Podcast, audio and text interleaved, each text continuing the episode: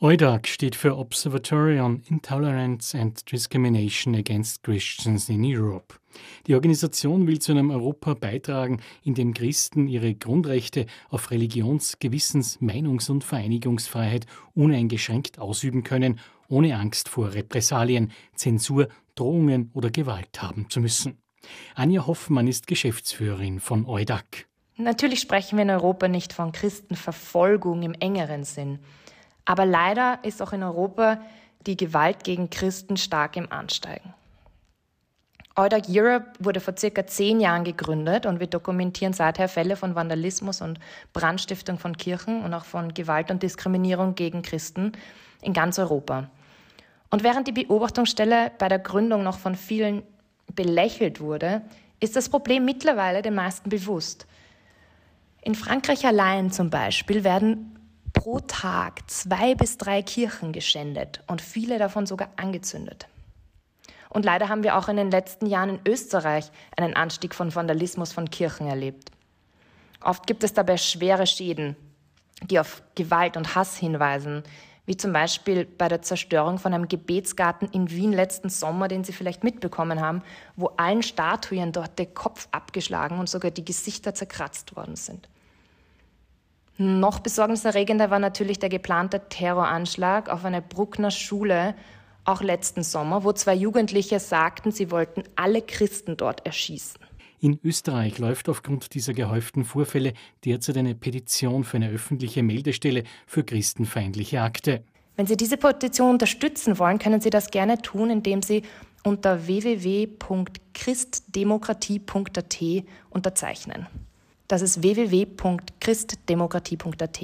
Eudag Europe beschäftigt sich auch mit rechtlichen Veränderungen in Europa, mit denen Christen vermehrt unter Druck geraten, schildert Anja Hoffmann. Zum Beispiel waren Ärzte bisher in den meisten Ländern Europas gesetzlich durch sogenannte Gewissensklauseln davor geschützt, nicht gegen ihr Gewissen handeln zu müssen. Zum Beispiel, indem sie gezwungen worden wären, an einer Abtreibung mitzuwirken oder einem Kind geschlechts umwandelnde Operationen zu unterziehen.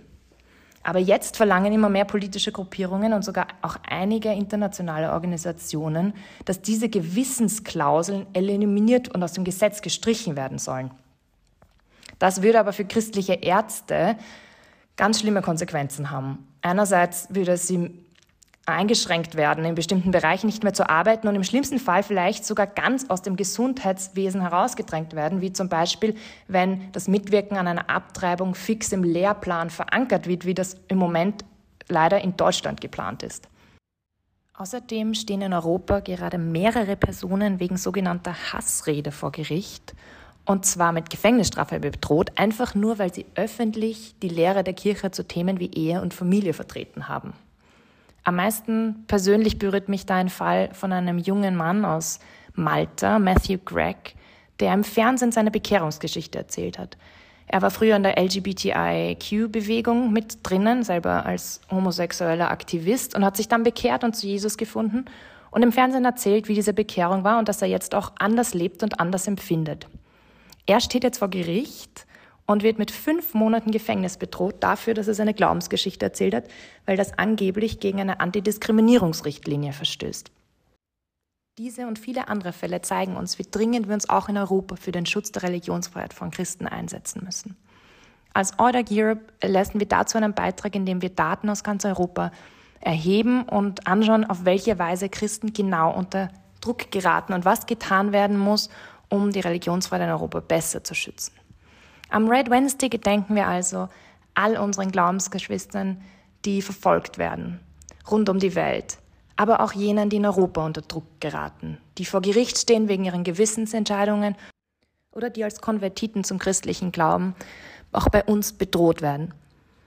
Bitte leisten auch Sie einen Beitrag, auf diese Probleme aufmerksam zu machen. Sie können zum Beispiel gerne unseren neuen Jahresbericht verteilen, der am 16. November veröffentlicht wird.